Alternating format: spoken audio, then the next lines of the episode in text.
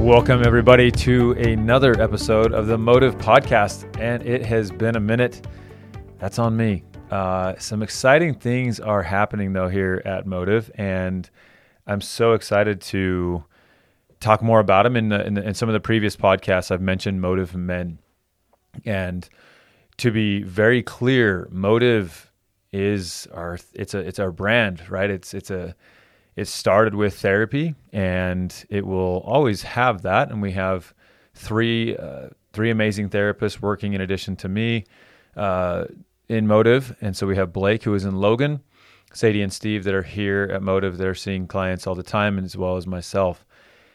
And then came along my i would say my old self to be honest. I if you've listened to the podcast, you might know a little bit about me, but I I used to be an athlete. I love sports. I love baseball. I love football. I love basketball. I love anything with a ball. Really, is it's been a sport that I've.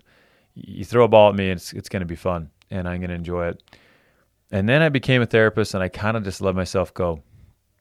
And in the last uh, ten years, I put on quite a bit of weight, and for me, at least, in my in my opinion, and felt not just overweight but very unhealthy.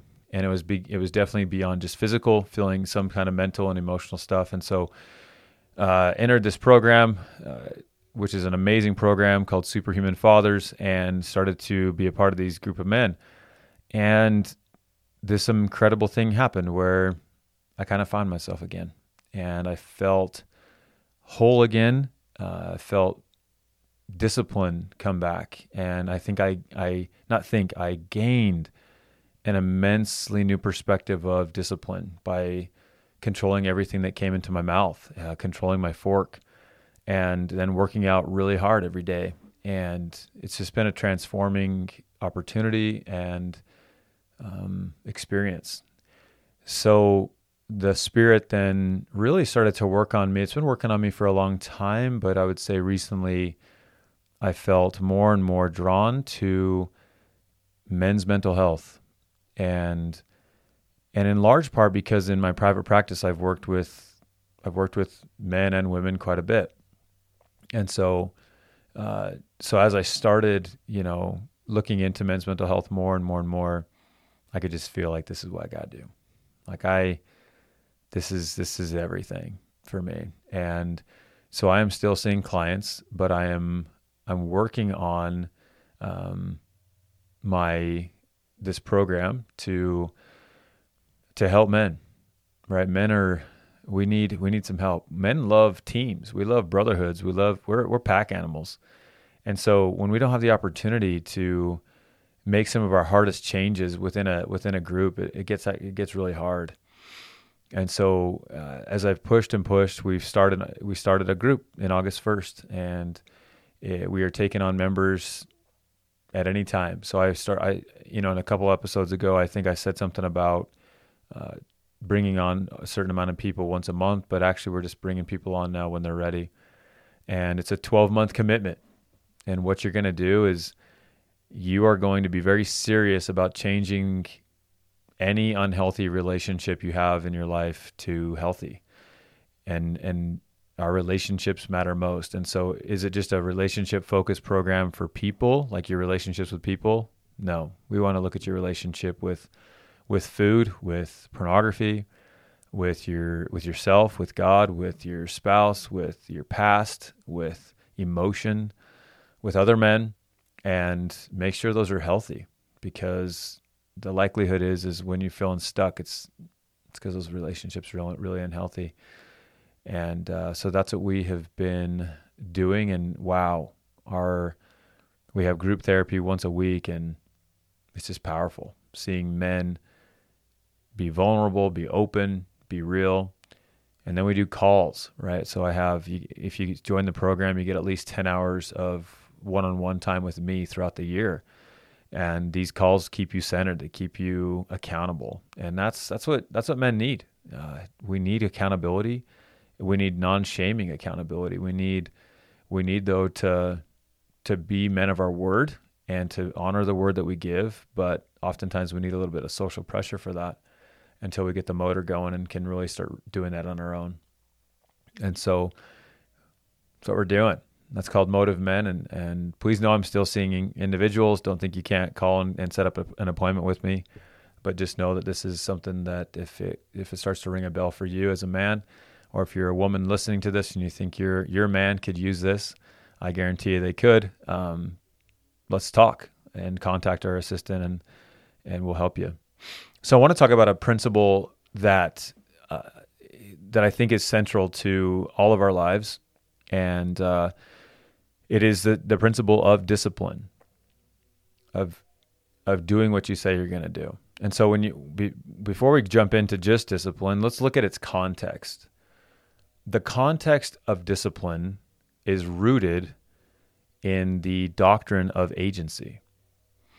So if agency is the the free will we possess to make choices for ourselves, to to learn, to grow, but in in its simplicity, right? The it is the freedom we have maintained and gained to create and make decisions for ourselves. Then what has to happen with agency is responsibility. And this is a this is a deep principle because look at our world right now. Satan is no he's no joke. And he he knows that if he tried to get people to be enslaved to him by telling them, I'm going to take away your agency, they're not going to listen.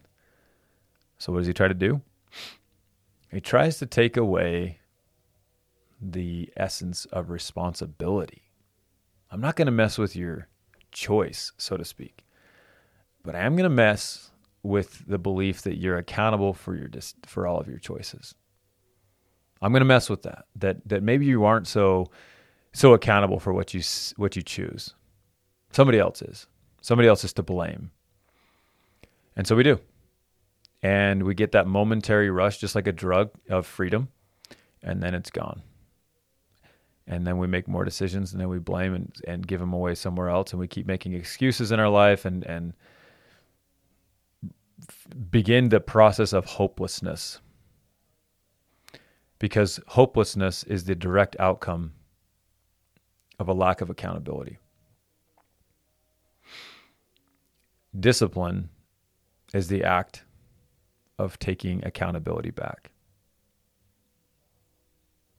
Discipline is the act of choosing to do to, to do what you say you're going to do, but is to own your life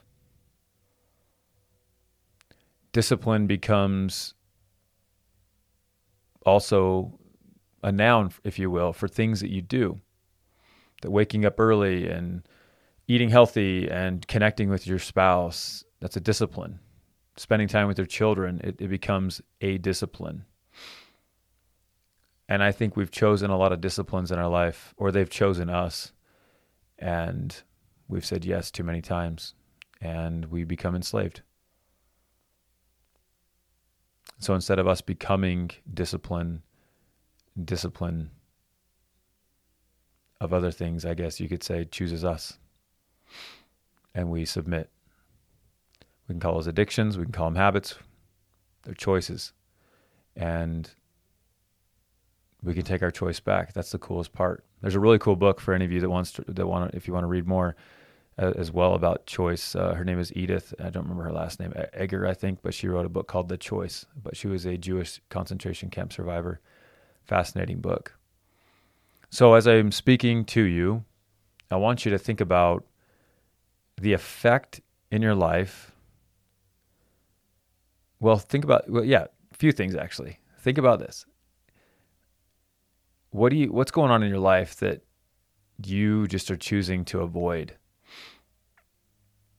and that your lack of discipline is really beginning to add up. And it's discipline that you need. And then think about the effects that the lack of discipline in your life has had on other people. So, something that I've learned as I've gone through my journey here in the last 10 months is how selfish of a human being I've been. And it's painful. It's painful to, you know, Shelly and I have had a lot of conversations with me apologizing for that selfishness, for letting her take control, letting her that sounded bad. She is she definitely runs our home, but things that I should have been doing, things that I was making excuses for, and you are too. And it's it's it's a you know, I, I think back and just the, it's the, it's the little things that start to add up. And when you look, start looking at your life at all the little, all the little prompts you get every day that you know are telling you are good to do. And they usually, they usually are the thoughts that come to you first. And then what happens? You betray yourself and you justify and you choose not to. And then we wonder why we're depressed and we wonder why we have low confidence. I don't use this word often, right? Self esteem. I don't, I think it's a confusing word, but we'll use it. We wonder.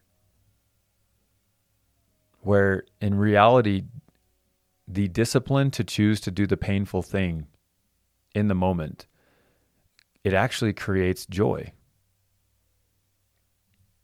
the joy is an outcome of the suffering. They are together. You cannot know suffering uh, without joy, and you cannot joy you cannot know joy without suffering. So every time you choose to do something that does embrace, that does create some suffering, you are allowing more joy to come into your life. And no, you know, no offense to anybody, but we suck at joy right now. We're watching we're watching every Netflix murder movie we can think of. We're we're we're taking in garbage from social media. We're listening to podcasts that are all about crime and serial killers, and uh, you know, reading news that uh, about all the hypocrisy in our world. Honestly, it's it's a uh, it's bad,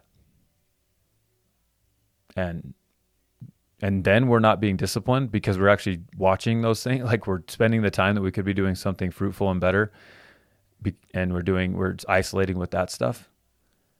And we think it's mental illness? No. Sorry. That ain't mental illness. That's a choice. That's choosing sickness. It's like those parties they had during covid to try to just get covid. It's choosing it choosing it and that's a beautiful thing because i mean you can unchoose it but the fact is, is you, you're afraid of pain. And our mind, our brain is hardwired to protect us from pain. And uh, but that's the battle, everyone. That's the battle.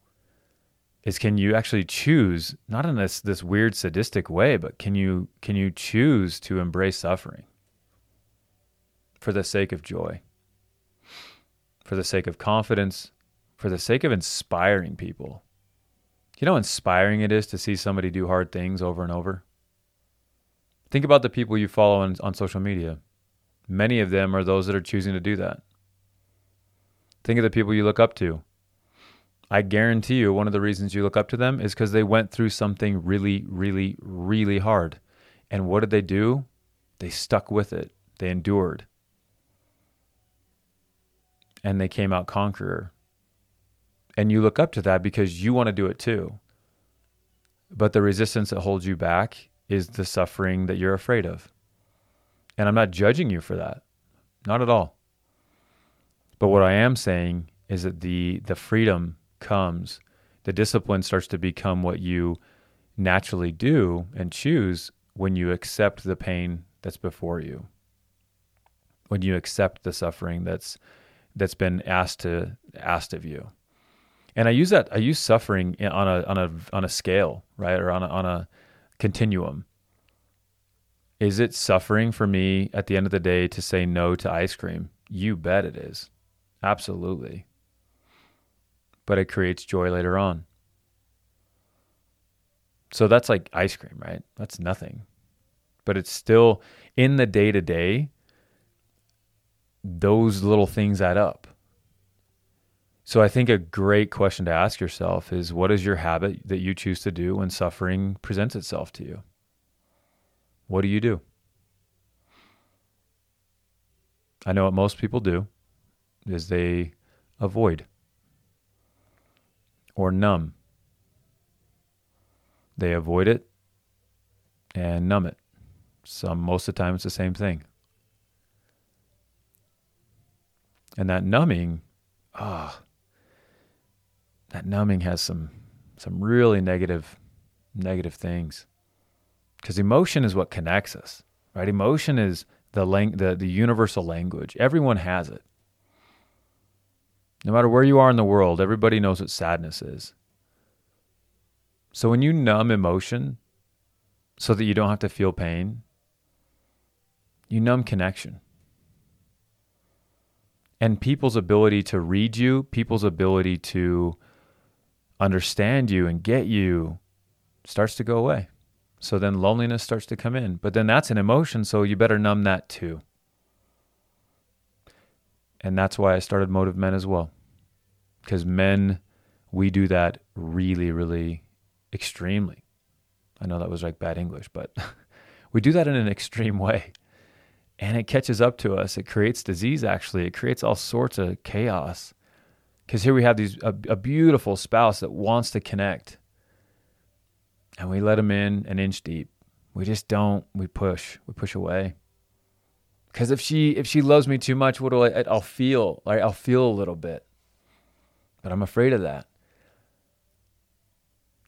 But most men can't you can't you you don't even like I hope that you listening to this might even give you words that you haven't been able to even put together. And so that lack of ability to even describe your internal world is is a big deal. And in what we're doing here at Motive and in Motive Men is teaching you to have that. To have the ability to paint the picture of your internal world on a canvas on the outside, if you will, so that you're the ones who love you can actually see you and get you. But you got to change your relationship to emotion and let emotion be there, let suffering be there. Because as the Buddha says, life is suffering. As Christ says, like endure to the end. Same feel. And isn't it cool that they both both of these people, these these master teachers too, teach the same principle and say, when you when you embrace suffering, you think that I'm just telling you that it's all about suffering, but I, instead instead of me just saying, "Hey, be joyful, be joyful, be joyful," can you see how much chaos that can create? To just always say, "Be joyful," well, it's like that's okay. But instead, when they say embrace suffering, it's it's a two for one because they know that when people accept suffering, that they become really strong people and it can endure a lot of things. But they also know when you accept suffering, joy is the best friend that follows. And it's it's it's a beautiful thing. When my dad when my dad was diagnosed with Lou Gehrig's disease, he was easily the first one to accept his death sentence and people would knock on our door and they'd want to help Jim. Maybe I've shared this before. They'd show up and they, they thought they were maybe showing up to cheer him up. They'd walk in the door and see him in his wheelchair and see him paralyzed, see him skinny and different, and they'd cry. And it was beautiful too. They'd feel that pain. And he was the one that would end up building them. And and it was not a fake joy. He had joy he in in his last of days because of the suffering that also taught him what joy was and that joy can be found in all of the little things. So isn't it crazy that starting this out with discipline that when we go when we turn to this idea, this doctrine of discipline, it begins to change our unravel our world in that way. And so to finish, I want to say there there are there are two different disciplines that I look at. The first we'll just call discipline. Discipline the, the discipline is this type of dif- discipline is needing some social pressure. You know what I mean, right? When you all get together we do it a lot at Motive Men, and we we we all track our nutrition and our macros, and we We post it every single night in our app that we use. Um, Motive Men has an app that houses everything we do, our workouts, our nutrition, and our our therapy and all that stuff. And so that that pressure helps to just make sure that nobody else is seeing me not do this. But number two is it it it holds me accountable in some ways from a from a way that I don't want to in a competitive way, honestly. Which is great. But what it does it starts to build momentum. And then you start to see the reward of the things you're doing sometimes from like a from that place. And that, that isn't always the best place of motivation but it's at least a good it's at least good. And then what happens is self discipline starts to take over. So i've now gone from someone that is pursuing discipline to becoming self disciplined or to becoming self disciplined in of itself which means i would do what i'm doing now on an island it means I've chosen this. This is something that I want. This is some this is the type of man I want to be, the type of woman I want to be. And that's the highest form.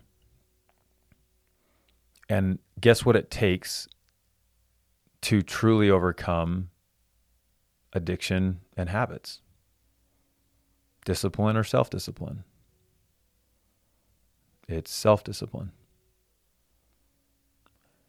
And most people in their battle with their addiction struggle on the side to be able to develop such self discipline so that they could say no to that big thing. And that's why addiction is so powerful.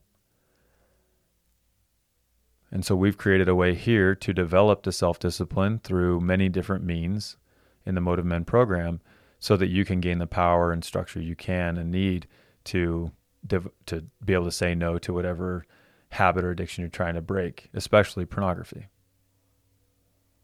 And it works. But I hope you're learning. I hope you're learning with me and thinking about your life right now from that from the perspective of maybe how complacent have you been?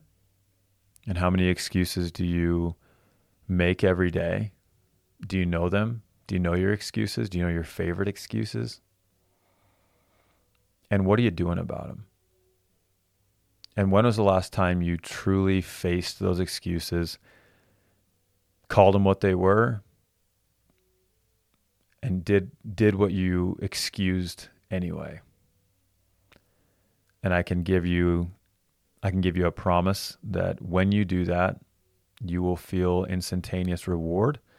You will feel confidence. You will feel esteemed you will feel connected to God in, in a way that, that you've been missing. I promise. So thank you for listening, and talk to you soon. Have a great day.